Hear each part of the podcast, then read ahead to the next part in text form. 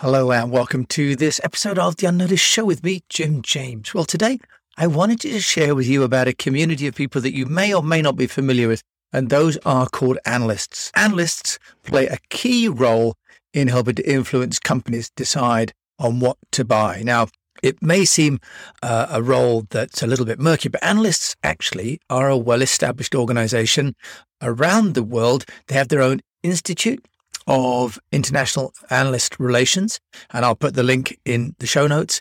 But analysts are involved in creating reports and consultancy, and actually, they make a really big difference to whether or not people will buy products and services. In fact, one view is that 48% of tech buyers make purchasing decisions based on analysts' opinions. So if you don't know about analysts already, this show is going to tell you more about who they are and where they live and where you can find them. So, analyst relations is a complement to media relations. Media relations tends to be about news and stories, and analyst relations is a deep dive on a topic. Analysts themselves are researchers, often employed, for example, by banks or by VCs to find out what's happening in an industry to see who the players are, see the trends, and really to help people to make educated decisions about more complex and sophisticated issues. Not many people, not many companies actually engage in analyst relations. It's quite a niche area. But considering, according to this IDG study, that 48% of tech buyers make a purchasing decision based mainly on analyst opinions, then you'll realize that it's really important that this is a community for you if indeed you are selling to other businesses. So an analyst relations person is someone who is by definition from the analyst relations website. It's a person working individually or within a firm analyzing and publishing research and or opinions on products and services and trends, adoption, market fit, procurement, deployment and advising independently buyers and vendors on go to market strategies. So what happens is that analysts get access to companies in a way that journalists do not. Analysts are often taken, if you like, deep into the organization to explain, for example, the strategy and the technology behind a product or a service. Because these analysts are not publishing their reports publicly, but they're paid for reports, there's less anxiety about the content kind of reaching the open universe and being mistaken or taken out of context. So Gartner, the Gartner Group, is the largest analyst firm, and you've probably heard of the Gartner quadrants. There's next also IDC and Forrester and ISG. Now, as you can imagine, there are quite a lot of them. And recently, there was a, a report done, in fact, by a chap called Duncan Chapple, who is an old time analyst relations expert. And they work with the University of Edinburgh and in an awards program for 2019. And what they did some great research and they found that the research firms are asked for the following services. They're asked to organize events. They're asked to do research of data. That was 16%. The majority of the work analysts had given is data research. They're also asked for advisory and strategy days for C level executives. They're also asked to help with getting business leads, interestingly enough, and making purchasing recommendations and participating in peer communities. And they're also asked for reprint rights because often what will happen is a company like Gartner will make a report and you'll want to see, for example, on Zoom, they have on the homepage the magic quadrants, and everyone wants to be in the top right hand corner of that quadrant, which shows that it's a growth market and this is the leader in that market. These reports that are written independently by researchers are then reprinted by those vendors or technology providers that have, have come out on top on those reports. So the analyst relations world is dominated by this group. There is IDC, Gartner, Forrester, 451, IHS, Markit, and Ovum. And what we see though is that they tend to appear in different categories. So as we know, IHS Markit, for example, is very good in consumer.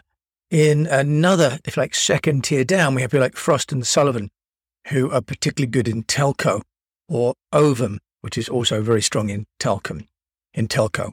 And then in the third category, we might have people like ABI Research or Analysys Mason or Canalys or Informa Tech. You'll notice most of these are Western companies generating the content out of Europe and out of America on the whole. But many of these bigger groups will have offices around the world. So certainly Gartner, Frost and Sullivan, they have offices in Singapore and in Sydney and in Hong Kong. So they can reach out around the world for news and information. But more importantly, they look for facts. They look for real data and they create long form reports. Now, why that's important is because if you have a new technology that you're introducing, like Zoom, for example, then you'll want to reach out to the analysts as well, because it's fine to be going to your media.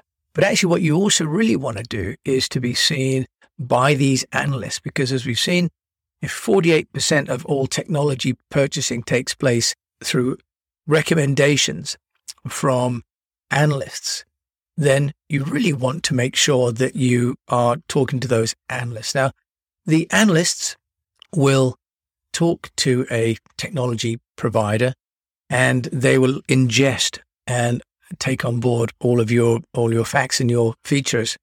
If you've got more budget, then you can commission them to actually write a report, of course. Now, the other thing is that these large scale companies will then also organize awards.